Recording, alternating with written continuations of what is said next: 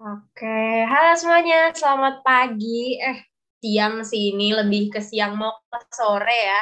Jadi hari ini dari kelas internasional nih ada mau kita mau rekam nih buat podcast pertama kita. Jadi untuk podcast pertama kita nih bakal bahas tentang abortion rights. Nah, ini topik yang menurut aku sensitif banget ya, tapi lagi hot-hotnya nih, lagi panas-panasnya. Tapi sebelum kita memulai nih, uh, sesi pembahasan kita di podcast kali ini, menurut aku kayak kita harus perkenalan dulu sih.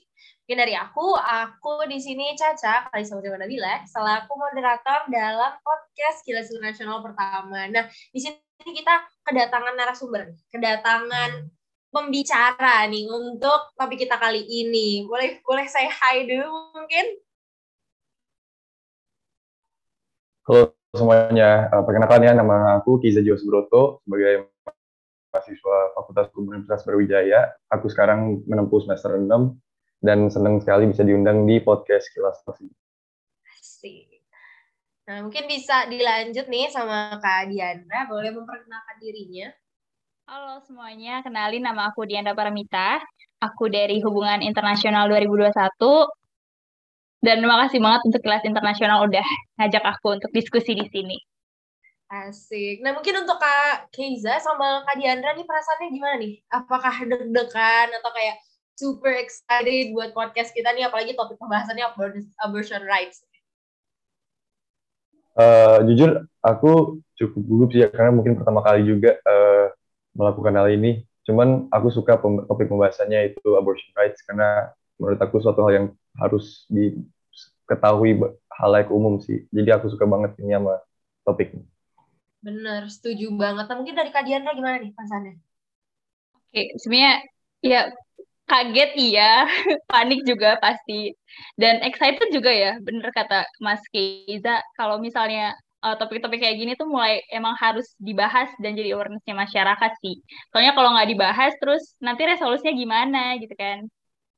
Bener banget. Aku pribadi juga deg-degan banget ya sebagai moderator nih sama topik pembahasan kita kali ini. Nah mungkin aku mulai kasih sedikit prolog kali ya, pintu pembuka nih pembahasan kita yang lebih dalam. Nah, jadi uh, mungkin kalau kita lihat ya dari berita-berita terbaru nih, di Amerika Serikat yang semula melegalkan tindakan aborsi, sekarang nih tiba-tiba keluar peraturan baru yang mengilegalkan aborsi. Jadi secara langsung nih 22 negara bagian di Amerika Serikat itu tiba-tiba kayak tutup nih pintunya untuk aborsi. Nah, jadi ini memicu banyak pro kontra. Mungkin di luar Amerika Serikat yang sempat melegalkan tindakan aborsi di Indonesia sendiri emang dari dulu udah kontra banget kan sama aborsi kecuali sama beberapa peraturan dan beberapa arasan ataupun rasionalisasi. Nah, mungkin kita hari ini bakal bahas berdasarkan hukum dan HAM-nya kali ya. Jadi, mungkin karena aku udah kasih sedikit prolog nih, kayak kalau misalnya kita tahu nih ya, dari hukum sendiri itu ada beberapa KUHP yang mengatur ya. Ada contohnya pasal 346 KUHP yang menyatakan bahwa seorang wanita yang sengaja menggugurkan atau mematikan kandungannya atau menyuruh orang lain untuk melakukan hal tersebut diancam pidana penjara paling lama 4 tahun.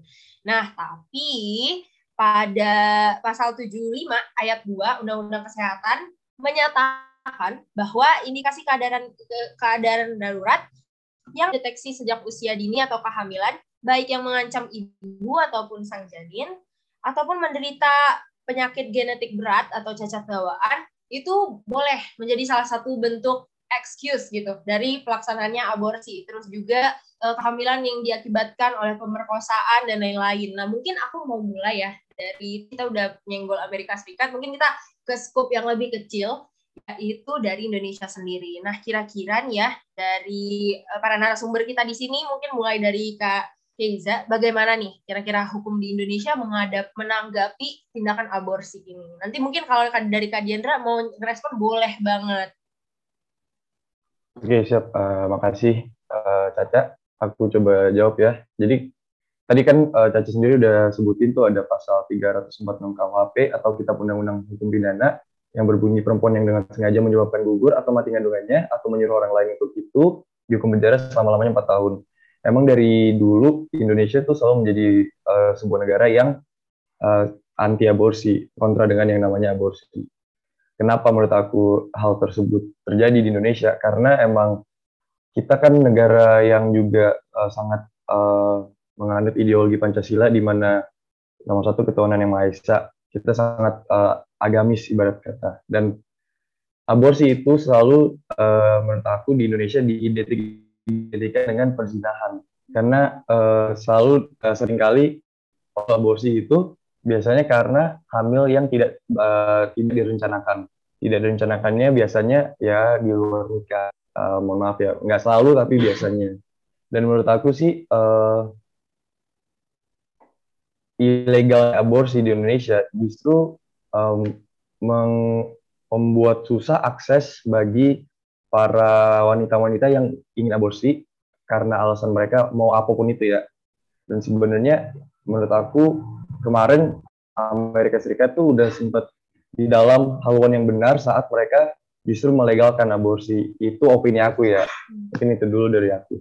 Baik. Ini dari Kak Diandra, apakah ada tanggapan Oke, mungkin aku mau nambahin gini aja sih ya, uh, bahwa aku sama Mas Keiza itu setuju dengan ada dengan adanya abor aborsi, tapi dengan uh, syarat dan ketentuan yang berlaku, ibaratnya kan kayak gitu ya. Karena kalau misalnya dari dilihat dari hak asasi manusia sendiri misalnya, ketika itu sudah masuk ke dalam hukum, maka itu udah nggak bisa lagi disebut sebagai pelanggaran HAM kan. Dan di uh, hak asasi manusia internasional gitu. Kita bisa ngelihat teks-teks perjanjian HAM, contohnya kayak African Women's Protocol yang menyatakan bahwa aborsi dan hak produksi uh, hak reproduksi itu merupakan hak asasi manusia bagi wanita. Jadi dari sini aja kita bisa ngelihat kalau aborsi itu bukan bentuk kejahatan loh, dan balik lagi hukum itu kan uh, sesuatu yang mengatur tentang batasan-batasan hal yang boleh dan mana yang tidak boleh dilakukan oleh kita di berbagai aspek kehidupan kayak gitu sih. Jadi intinya selama memang udah ada hukum yang berlaku dan di Indonesia sendiri udah ada dengan syarat dan ketentuan ya berarti itu udah nggak disebut lagi sebagai pelanggaran HAM. Baik, berarti menurut Kak Kiza sama Kak Diandra penanganan hukum di Indonesia terhadap aborsi ini udah tepat ya karena uh, tetap ada larangan tetapi ada pengecualian nih mungkin untuk yang korban pemeriksaan atau yang tadi uh, ada potensinya cacat fisik dan lain-lain atau bagaimana nih menurut Kak Iza atau Kak Dinda? Mungkin ke Kak Dinda dulu. Boleh. Aku oke. Okay.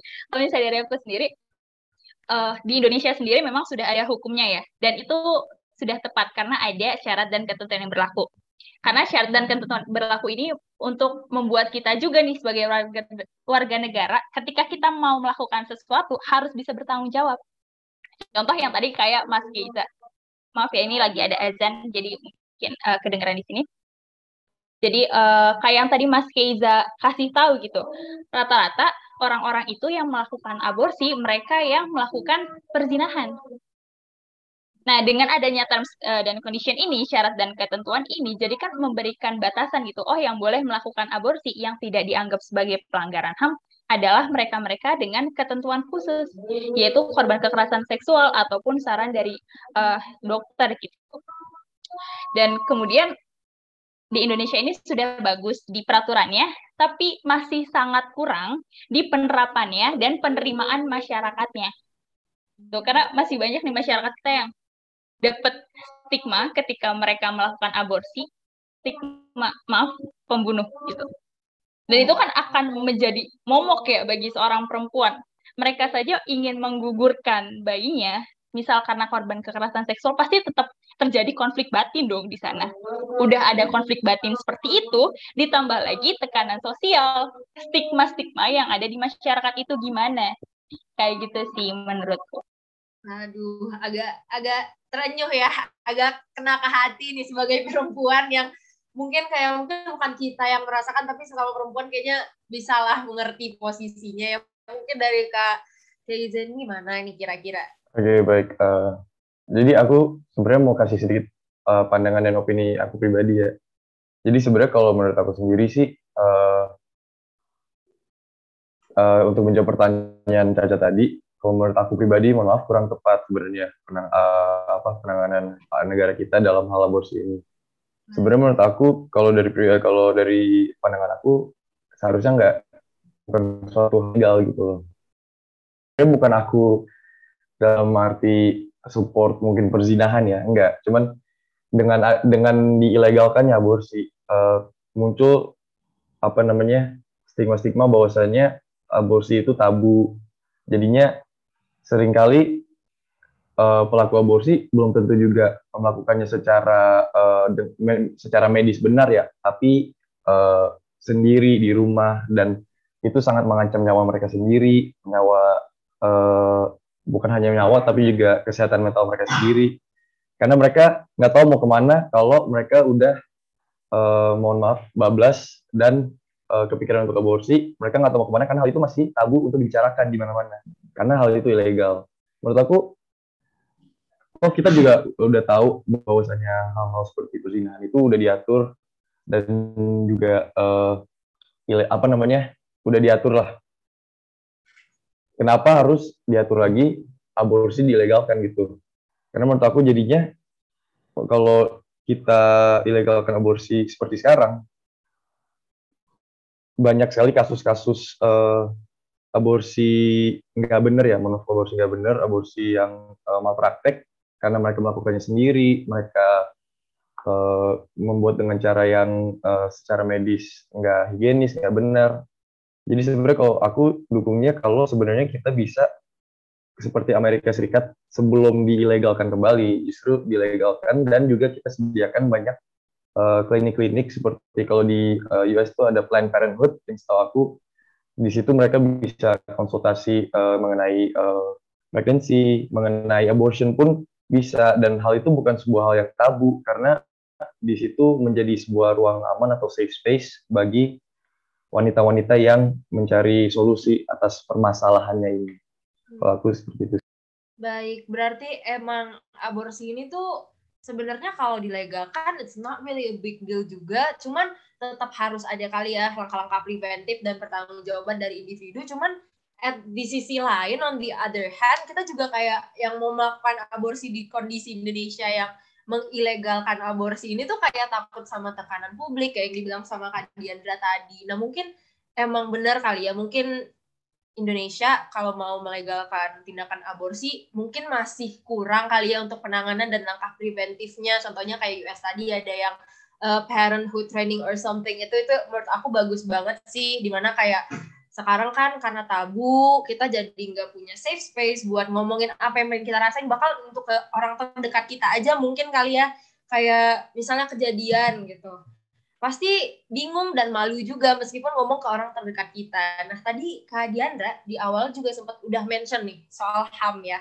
Jadi di sini aku udah melakukan riset ya berdasarkan Undang-Undang Nomor 39 Tahun 1999 mengatai, mengatakan bahwa aborsi hanya boleh dilakukan untuk melindungi jiwa sang ibu dan anak. Apabila dilakukan dengan alasan lain, maka hal tersebut akan dianggap sebagai pelanggaran. Nah, ini undang-undang yang mengatur tentang HAM ya, lebih spesifiknya. Jadi apabila dilakukan dengan alasan lain, kan tadi dibilang bakal menjadi pelanggaran. Tapi di sisi lain ya, kalau kita bahas tentang aborsi dan HAM nih, udah masuk ke pelosok-pelosok HAM nih, banyak banget nggak sih pro kontranya gimana nih Kak Izu sama Kak Diana setuju nggak? Banyak banget kan pro kontranya? Hmm, bener banget. Jadi kayak di sisi lain ya eh, kontranya tuh kayak hak asasi dari si janin ini dianggap kayak harus ada karena hak asasi itu merupakan hal mutlak yang udah ada sejak di dalam kandungan. Tapi di sisi lain ada orang yang berkata kalau misalnya hak asasi ini tuh untuk si janin belum ada karena dia masih nyatu dengan sang ibu. Jadi hamnya tuh ibaratnya jadi satu lah gitu. Jadi kalau misalnya kita berbicara mengenai hal ini, apakah dari Kak Kriza sama Kak Diandra setuju kalau misalnya aborsi ini merupakan pelanggaran HAM baik untuk si ibu atau si janin deh gitu. Mungkin ada lebih spesifiknya mungkin Kak Diandra setuju kalau misalnya ini tuh melanggar HAM si janinnya atau kayak enggak kok ini enggak melanggar gitu. Oke, okay, uh, eh, aku akan coba bahas ya. Nanti disimpulkan sendiri gimana. Jadi aku akan coba bahas pakai case biar orang-orang tuh lebih mungkin uh, lebih sedikit memahami maksudnya gimana gitu ya. Intinya adalah kita nggak bisa menggeneralisir secara umum setiap kasus. Tapi biasanya orang-orang yang bilang, bukankah janin itu uh, memiliki haknya untuk hidup? Argumennya adalah kepentingan terbaik bagi si anak adalah di, adalah dilahirkan kan seperti itu ya. Tapi kadang gini, kita juga luput gitu. Apakah setelah dilahirkan ya kemudian bagaimana? Untuk korban kekerasan seksual misalnya, apakah ibunya mampu membesarkan anak tersebut? Apakah ibunya memiliki kesehatan mental yang baik? Apakah ibunya mampu menjamin kesehatan dan kesejahteraan anak tersebut? kalau misalnya itu untuk uh, saran dokter dan kemudian dipaksakan untuk dilahirkan, apakah anak itu akan bisa survive dengan, uh, mohon maaf, penyakit keturunan yang dimilikinya? Hal-hal yang kayak gitu kan kadang luput ya untuk kita pikirkan. Kita terlalu mikir ke yang generalnya itu gimana gitu. Padahal ada hal-hal yang spesifik nih yang harus kita bahas. Itu yang pertama. Kemudian, uh, aku mau coba uh, ngambil case gitu di negara di beberapa negara lain gitu bahwa sebenarnya negara itu bisa memiliki hak untuk uh, mengambil hak hidup seseorang. Contohnya itu Belanda. Jadi negara Belanda dan beberapa negara Eropa lainnya itu membolehkan seseorang untuk mengajukan uh, keinginan mengakhiri hidupnya. Kalau nggak salah seperti itu. Jadi uh, mereka kalau misalnya merasa nih, contoh amit-amit ya, aku uh, memiliki ke, uh, memiliki penyakit yang sudah tidak bisa lagi nih aku tanggung dan aku ngerasa aku udah sengsara banget dengan penyakit ini, aku bisa mengajukan ke negara bahwa aku ingin mengakhiri hidupku. Tapi tentunya ini gak dilakukan sendiri di bawah uh, pantauan medis dan medis yang melakukannya. Dokter lah dalam hal ini gitu. Maka sebenarnya negara tuh boleh loh mengambil hak hidup dengan tadi syarat dan kondisi tertentu. Kemudian uh, kalau misalnya kita bicara tentang hukum Indonesia sendiri nih, Cak, kita kan sebenarnya mengat ini ya uh, mengandung hukuman mati ya Mas ya. Indonesia yeah. kan mengiyakan hukuman mati untuk uh, terpidana narkotika dan terorisme gitu misalnya. Tapi banyak orang-orang di luar sana berargumen bahwa iya kan mereka melakukan kejahatan, sedangkan seorang bayi tidak melakukan kejahatan. Nah, mungkin saya bisa balikin kayak gini. Kenapa kamu mem, um, membiarkan kesimpulannya itu sama? Padahal kita berangkat dari titik start yang berbeda. Mereka yang melakukan kejahatan ini sadar apa yang mereka lakukan. Mereka tahu mereka salah, tapi mereka tetap melakukan hal tersebut. Sedangkan janin yang dikandung oleh ibu yang, uh, mohon maaf karena korban pemerkosaan, ibunya ini nggak pernah mau hal, mohon maaf ya, pemerkosaan itu terjadi dalam hidupnya jadi kita nggak bisa nih ngegeneralisir semuanya gitu. Dan kenapa di masyarakat hukuman mati itu dinormalisasi gitu keadaannya kayak ya udah, tapi aborsi dengan keadaan tertentu itu nggak dinormalisasi. Hmm. Kemudian Ca, uh, aku mau nyampaikan ini satu lagi. Uh, mohon maaf ya Mas, jadi agak lama. Satu lagi, jadi uh, ada juga orang yang berargumen tuh kayak gini kan kalau ngaborsi ngambil hak hidup seseorang, berarti kamu mendahului ketentuan Tuhan dong. Oh, enggak. Enggak, enggak kayak gitu padahal. Gini loh, kita sebagai manusia itu hanya berusaha sebisa mungkin yang kita bisa dengan melihat peluang uh, melihat melihat peluang dari kemungkinan-kemungkinan yang ada ketika memang kalau misalnya menggugurkan bayi tersebut adalah kemungkinan terbaiknya di antara kemungkinan lainnya, maka itu yang kita lakukan. Contohnya gini, kita punya HP. Di HP kita tuh kan ada yang bisa, uh, oh nanti malam hujan ya jam segini. Ada kan yang yang prediksi-prediksi kayak gitu. Apakah itu 100% benar kan? Enggak. Dan apakah itu, itu bisa dibilang, oh berarti HP itu mendahului ketentuan Tuhan kan? Enggak. Tapi kita hanya mencoba untuk uh, mencari peluang terbaik di antara peluang lainnya dengan resiko yang paling minim kayak gitu. gitu. Oke, berarti kayak kalau bisa dipikir-pikir ya, kadang uh, masyarakat sosial ya, terkhususnya di Indonesia tuh kadang lebih terfokus kayak mengecam ya, mengecam uh, korban ataupun uh, objek nih, sang subjek nih terlebih dahulu daripada mem mem memilih untuk mengerti terlebih dahulu, melihat dan menelisik kondisinya terlebih dahulu. Nah, mungkin dari Kak Keiza apakah ada tanggapan gitu atau mungkin dari aspek hukum kali tadi kan kita bahas tentang pembunuhan dan lain-lain mungkin kayak apakah membunuh sang janin ini tuh kayak seberdosa itukah gitu. Oke, aku coba isi masuk ya. Uh, sebenarnya uh, aku setuju banget sama Kak Diandra karena emang uh, aku juga nggak setuju dengan orang yang bilang uh, aborsi itu um, melanggar HAM adalah apa tindakan pelanggaran HAM bagi janinnya. Karena pada saat uh, yang di situasi uh, aborsi ini misalkan ya menurut aku justru yang harus diutamakan adalah nyawa ibunya bukan aku bukan berarti um, bilang bahwasannya janin itu nggak berhak mendapatkan HAM tapi uh, yang sudah hidup yang sedang uh, menjalani hidupnya itu yang udah hidup tuh ibunya. Dan benar kata Kak Diandra tadi uh, sering kali ya di bukan hanya di Indonesia tapi bahkan di Amerika Serikat pun dan negara lainnya mereka terlalu fokus kepada oh enggak ini ini tuh nyawa gitu loh. Ini tuh uh, janin itu nyawa kita nggak boleh uh, bunuh uh, mereka. Namun mereka suka, sering kali overlook hal-hal seperti yang tadi sudah dilihat sama Kak Dendra juga seperti uh, situasi dan kondisi ibunya uh, kenapa bisa uh, hamil in the first place uh, dan lain sebagainya. Jadinya uh, yang mereka agak lucu ya menurut aku ya karena mereka mem ribut mempertaruhkan oh seharusnya hidup janin ah, janin ini biarkan hidup tapi mereka juga sebenarnya nggak peduli kondisi janin ini setelah lahir kalau emang udah lahir gitu loh. Apakah dia dapat hidup dengan uh, nyaman dan tentram gitu apakah dia uh, ibunya sanggup untuk uh, ibarat kata raise anak ini sampai uh, besar.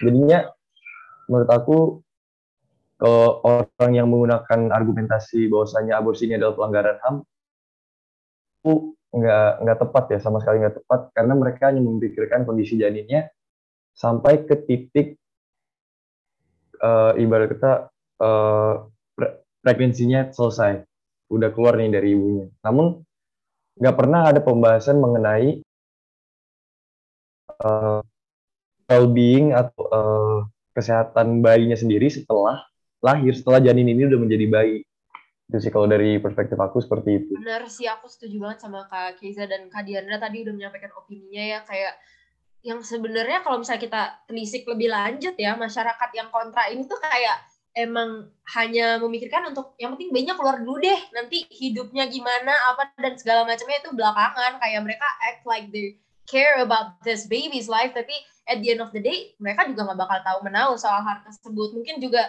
uh, tadi kita sudah bahas tentang penyintas kekerasan seksual juga ya, kayak mungkin aja dia underage dengan kehamilannya itu bisa membahayakan dia dalam proses persalinan dan lain-lain. Terus juga uh, kalau kita bahas penyintas kekerasan seksual ya, dari awal kejadian itu terjadi udah merupakan pelanggaran HAM gak sih? Kayak dia nggak concern sama hal tersebut, dia harus melakukan hal tersebut dengan paksaan. Sementara kayak sebagai manusia kita memiliki hak untuk uh, bebas dari tekanan psikologis ataupun kekerasan tindakan kekerasan seksual dan outputnya nanti kan kita nggak bisa dina ya kalau misalnya masyarakat sekitar kita juga kayak di mungkin Mbak Julo kali yang terlalu revealing dan lain-lain. Nah, itu aja kayak contoh-contoh tekanan sosial kayak gitu aja tuh muncul gitu loh.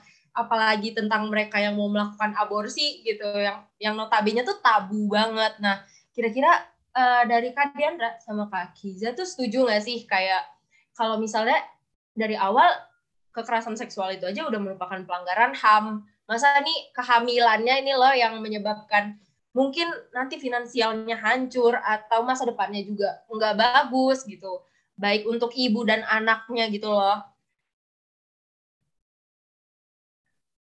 Boleh di-highlight gak, Cak, yang kamu maksud gimana? Oke, okay, kan jadi aku tuh maksudnya gini, kan dari awal si ibunya ini udah dipaksa nih untuk melakukan hal yang dia nggak mau gitu. Jadi emang bener kali ya kalau emang eh, kehamilan ini tuh seharusnya emang nggak perlu dilanjutin, apalagi nanti kayak yang udah Kak Diandra mention sebelumnya ya eh, finansialnya tuh kemungkinan besar bakal nggak jelas masa depannya baik ibu dan anak ini juga bisa dibilang belum jelas sama sekali gitu. Jadi kalau menurut Kak Diandra sama Kak Keja, apakah hal ini tuh kayak emang benar udah dari awal merupakan pelanggaran HAM dari ibunya, kenapa kehamilannya tuh harus tetap dilanjutin? Mau Mas Keiza dulu atau aku? Ah, aku boleh aku dulu deh. Aku boleh, dikit. Boleh. Okay. Ya, jadi eh oh ya. jadi uh, iya sebenarnya benar karena uh, dari mungkin tadi yang di uh, maksud Caca uh, kekerasan seksual itu yang seharusnya lebih difokuskan kepada pelanggaran hamnya ya instead of uh, abortionnya ini. Benar menurut aku. Cuman aku juga pengen nambahin kalau uh, sebenarnya terlepas dari apa namanya ya uh, situasi dan kondisinya mohon maaf aku sebenarnya sekali lagi mau uh, klarifikasi kalau nggak uh, bukan uh, pro kepada perzinahan atau uh, apa seks bebas ibarat kata ya. Cuman terlepas dari situasi di kondisi yang uh, ada terhadap sang ibu nih uh, expecting mother ini seharusnya emang nggak nggak menjadi highlight uh, bahwasanya aborsinya itu pelanggaran ham gitu. Ya lagi karena aku, menurut aku suatu hal yang baik apabila kita bisa melepaskan stigma tabu dari yang namanya aborsi. Dan dan of course untuk melakukan hal tersebut kita harus uh, merangkup seluruhnya gitu. Kalau kita nggak bisa uh, milah-milih siapa yang kita mau uh, protek ibarat kata dan siapa yang kita mau tetap kecam gitu dalam hal aborsi ini. Oh enggak nggak apa-apa. Jadi kecam aja. Soalnya dia kan uh, pelaku seks bebas atau uh, pelaku perzinahan gitu. Kalau hal kayak hal tersebut tetap kita nggak bisa uh, pisahkan gitu loh. Gimana kepentingan uh, seorang nyawa seorang ibu dan uh, oh kita tetap mau kecam nih pelaku-pelaku uh, yang uh, perzinahan atau seks bebas lama-lama hal itu akan tetap menjadi sebuah hal yang tabu gitu. Toh uh, perzinahan sendiri pun udah ada undang-undang uh, yang mengatur mengenainya. Kita juga tahu uh, sanksi sosial dan sanksi kalau mungkin yang beragama sanksi uh, sanksi agamanya seperti apa. Kenapa harus balik lagi merembet-rembet ke aborsi lagi gitu loh.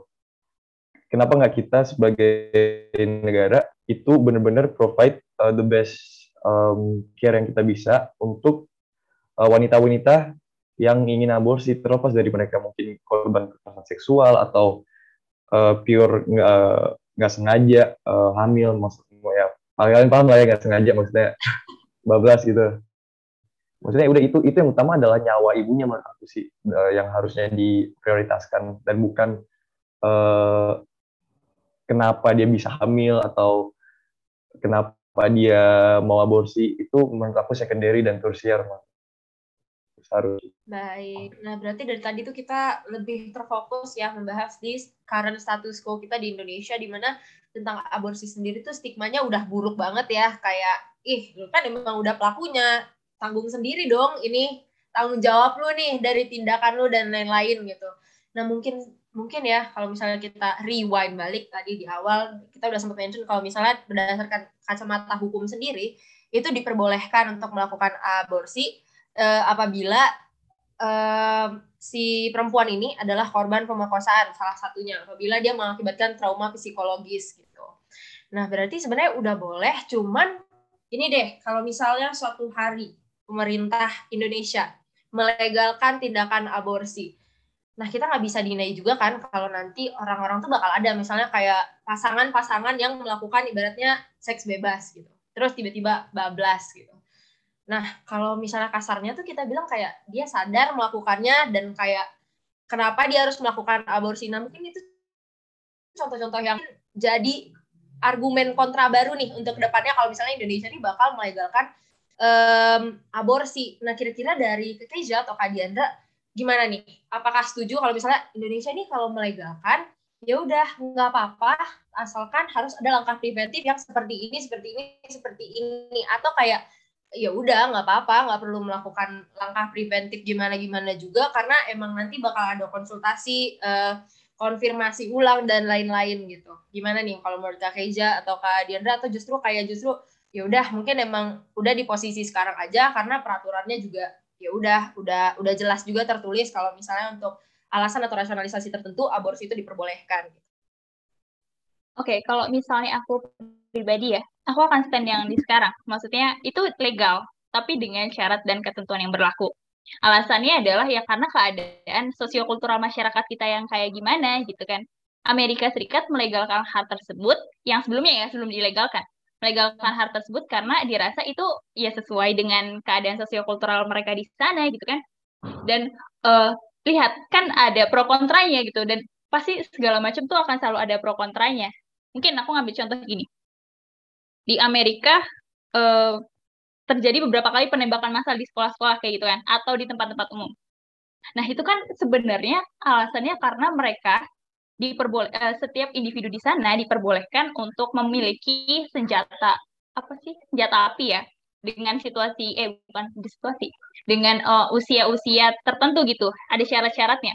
Nah, ternyata kan hal itu juga tetap nimbulin pro dan kontra kan. Ternyata menimbulkan uh, penembakan-penembakan massal tersebut gitu. Dan uh, kayaknya kalau pro kontra yang semacam ini kita nggak bisa membatasi gitu manusia akan seperti apa. Makanya tindakan preventif yang sebisa mungkin kita lakukan adalah ya tadi bahwa yang boleh melakukan aborsi adalah dengan keadaan seperti ini, seperti itu, kayak gitu.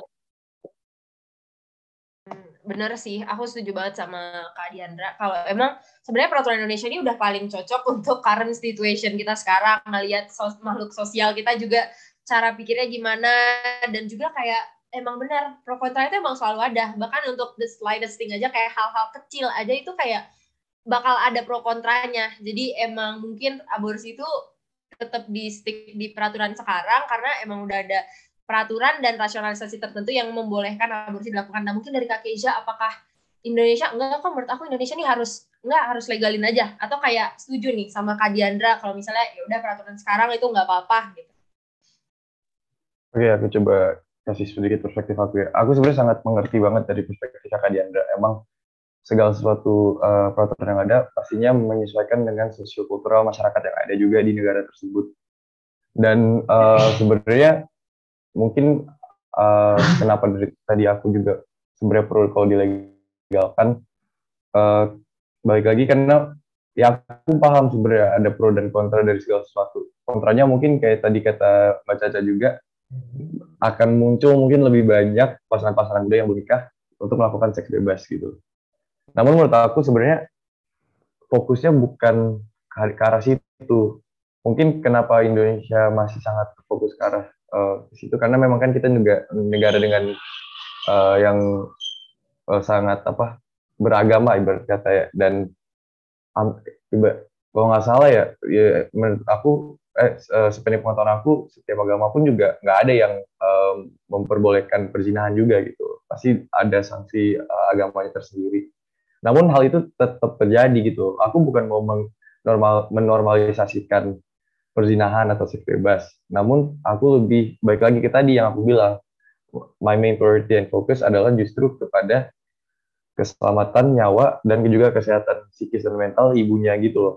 Karena kalau kita uh, telah pada uh, UU Kesehatan uh, pasal 7 ayat 2 tadi itu bukan hanya semata-mata untuk uh, korban pemerkosaan tapi juga uh, ada aku coba bacakan ya terdapat indikasi darurat medis yang telah dideteksi pada usia dini sebuah kehamilan mengancam nyawa dari ibu dan juga janin terhadap penyakit uh, genetik cacat bawaan maupun yang tidak dapat diperbaiki. Nah sebenarnya kalau mengancam nyawa dari ibu kan uh, soal itu saya misalkan kalau misalkan ada anak SMA atau SMP melakukan hal tersebut, melakukan hubungan seksual dan uh, hamil di umur yang sebenarnya secara physically physically dia belum uh, capable atau belum sanggup untuk melakukan sebuah uh, menjalani sebuah kehamilan gitu loh. Apakah itu tidak mengancam nyawa dari ibunya dan secara indirect pasti juga jadinya. Walaupun quote unquote itu bukan sebuah pemerkosaan ya. Mereka melakukan itu dengan uh, keinginannya sendiri gitu. Aku pengen banget soalnya Indonesia menghilangkan stigma tabu itu sih sebenarnya. Ada tapi aku paham sekali uh, kenapa concern uh, Mbak Diandra kenapa uh, tetap harus dilegalkan agar menghindari kontra-kontra yang udah disebutkan tadi. Cuman aku bisa aku perspektif aku tuh lebih uh, mendahulukan uh, pro aku yaitu kesehatan dan kehidupan nyawa uh, ibunya tersebut dan aku pengen banget kehilangin stigmanya tabu itu aja sih. Hmm, baik. Nah mungkin kalau kita membahas soal stigma ya kayak yang udah dibilang sama Kak Keija, itu kalau mungkin kalau misalnya kita lihat ya, ini kayak hal kecil nih, kayak cuma pola pikir seseorang, tapi ini masal. Jadi kayak sebagian besar masyarakat Indonesia tuh masih tabu banget gitu. Jadi untuk kita sampai di step sampai kita sampai di titik di mana kita bisa nih kayaknya udah bisa nih masyarakat untuk kita legalkan ya aborsi dan wise sekali ya untuk menggunakan kesempatan tersebut tuh kayaknya masih sangat nih mungkin untuk Kak Keja sendiri, kira-kira kalau misalnya kita dilegalkan gitu, apakah ada langkah-langkah preventif tertentu yang mungkin bisa dilakukan atau diambil gitu? Uh, kalau menurut aku sih uh, one step in the right direction adalah dengan menerapkan uh, sexual education juga ya di dari sejak dini mau dari SMP ataupun SMA yang saat kita udah menjenjang apa adolescence karena uh, di Indonesia sendiri tuh bisa dibilang hampir eh, nggak uh, ada gitu sexual education yang diberikan kepada uh, masyarakatnya. Kita belajar uh, untuk anak IPA ya, belajar uh, reproduksi, belajar mengenai alat uh, reproduksi wanita, pria. Cuman kita nggak pernah di, diajari mengenai hal-hal seperti sexual uh, sexual education. Karena menurut aku balik lagi ada sebuah uh, pemikiran ngapain sih anak SMA atau anak SMP diajarin tentang uh, hubungan seksual? Loh kan itu bukan belum umur mereka untuk melakukan hal tersebut. Cuman pada faktanya, uh, iya, pada faktanya uh, sebenarnya yang namanya education itu pure menurut aku tentang information gitu, penyebaran informasi dan hal uh, seperti informasi itu baik diketahui semua semua orang gitu, hayal um, uh, masyarakat umum gitu. Harus tahu uh, resikonya, harus tahu uh, apa yang uh, konsekuensinya apa apabila mereka melakukan hubungan seksual di umur segitu. Biar hal tersebut mereka bisa menjadi pertimbangan gitu apakah mereka uh, ingin tetap melakukan hubungan seksual pada umur segitu. Kalau mereka iya pun melakukan, mereka tahu uh, risikonya apa. Karena nggak sesimpel, oh kalau kalau berhubungan intim atau berhubungan seksual resikonya hamil oh udah gitu doang gitu mereka nggak nggak hanya uh, mereka cuma hanya ngerti sebatas itu mereka nggak ngerti sebenarnya apa aja sih yang comes with uh, the the consequences the consequences of sex gitu apa aja kehamilan itu apa aja dalam selama sembilan bulan itu mereka harus melewati apa aja jadi menurut aku solusinya salah satunya adalah menerapkan sexual education di Indonesia.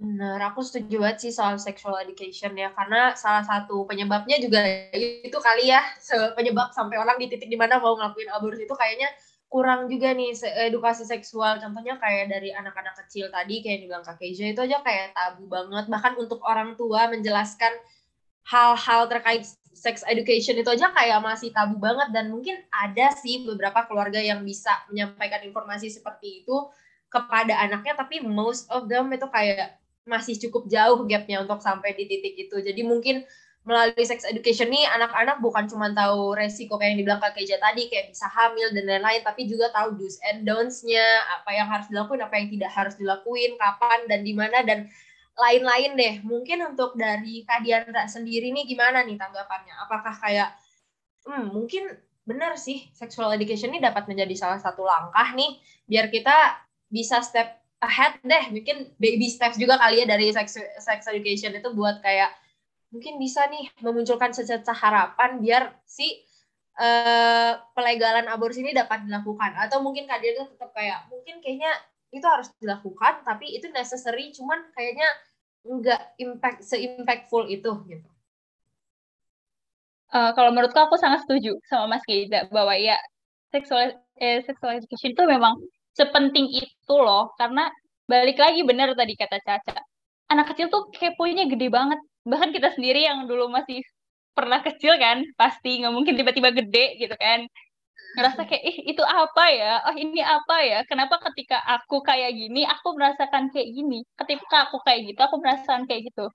Nah sayangnya adalah sering kali orang tua kita uh, atau mereka yang lebih besar dari kita merasa sulit untuk menjelaskan itu ke kita, tapi mereka tidak mencari tahu cara untuk menjelaskannya. Jadi kayak ah sulit deh jelasinnya, udahlah nggak usah, nggak boleh bahas kayak gitu. Pada akhirnya itu jadi hal yang tabu. Dan perihal kalau misalnya itu nggak berimpact besar gimana? Kita kan nggak pernah tahu ya impactnya itu kayak gimana kalau misalnya kita masih belum ngelakuin hal tersebut gitu loh. Jadi kayak lebih baik dilakukan. Meskipun itu sedikit, setidaknya kan ngurangin dibandingkan diem aja gitu kan sama mungkin aku mau uh, ini cak hmm. ini mas uh, yang tadi mas bilang bahwa terkait stigma aborsi itu menyeluruh ya, jangan hanya satu golongan gitu.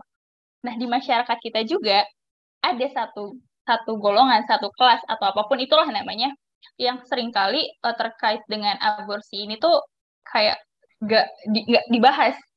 Yaitu sorry pekerja seks, seks pekerja seks komersial.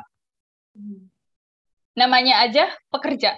Ketika dalam mereka melakukan pekerjaan ya pasti meskipun sudah ada apa ya bukan pengaturan apa sih eh, hal-hal uh, yang mencegah kan kita nggak pernah tahu bisa jadi terjadi suatu kehamilan dan segala macam dan bisa jadi anak-anak yang dikandungnya tuh uh, mengalami kecacatan karena memang resikonya kan tinggi ya untuk untuk maaf PSK tersebut gitu. Tapi sayangnya di masyarakat ketika bahas hal kayak gitu tuh bilang iya kan kamu bla bla bla bla gitu. Padahal dari namanya aja kata depannya itu sudah pekerja. Seharusnya dia tetap di cover oleh negara dalam terkait aborsi ini gitu loh. Jadi tolonglah kita fokus hal kayak gini dan di jurnalis di jurnalisnya tuh yang kayak gini gitu. Jadi semua masyarakat, semua lapisan itu dibahas. Kayak gitu. Jadi aku setuju oh. banget tadi sama Mas Kiza. Oke, nah mungkin ini uh, kayak lanjutan kecil kali ya dari yang dibilang Kak Diandra tadi soal pekerja seks komersial. Nah, itu kan salah bisa dibilang ya kita nggak bisa deny nih. Mungkin kita di luar alasan ataupun faktor mereka melakukan pekerjaan tersebut itu tetap pekerjaan. Cuman kita nggak bisa deny kalau misalnya eh, stigma masyarakat nih mengenai pekerja seks komersial itu udah buruk banget kan. Mungkin untuk membahas atau menaikkan potensi ataupun memberikan sebuah bentuk proteksi dan pencegahan kepada mereka itu mungkin sedikit sulit kali ya. Cuman menurut aku itu merupakan salah satu langkah yang baik juga. Selain itu juga itu dapat menciptakan sebuah kesetaraan juga nggak sih untuk Kak Diandra dan Kak Keja? Ya kan, nah untuk pekerjaan-pekerjaan lain itu emang sama value-nya di luar faktor ataupun dorongan mereka melakukan pekerjaan itu. Nah mungkin pembahasan kita udah cukup panjang nih. Mungkin aku sedikit nge-recap kali ya. Kalau misalnya aborsi ini tuh bukan merupakan pelanggaran HAM ya sejatinya karena emang apalagi faktor-faktor yang tadi udah kita sebutin contohnya kayak uh, kekerasan seksual dan lain-lain. Tapi yang di highlight di sini adalah kesehatan dan kesiapan sang ibu. Karena the one who is alive is the mother gitu. Jadi kita meng-highlight itu. Jadi kalau misalnya itu menimbulkan berpotensi menimbulkan nih dampak-dampak negatif seperti trauma psikologis, kesehatan, finansial dan lain-lain itu kayaknya boleh sih itu untuk dilakukan aborsi Nah, gitu. Apalagi udah dikandung ya dalam hukum seperti uh, pasal 75 ayat 2 dalam Undang-Undang Kesehatan dan juga uh, pasal 346 KUHP.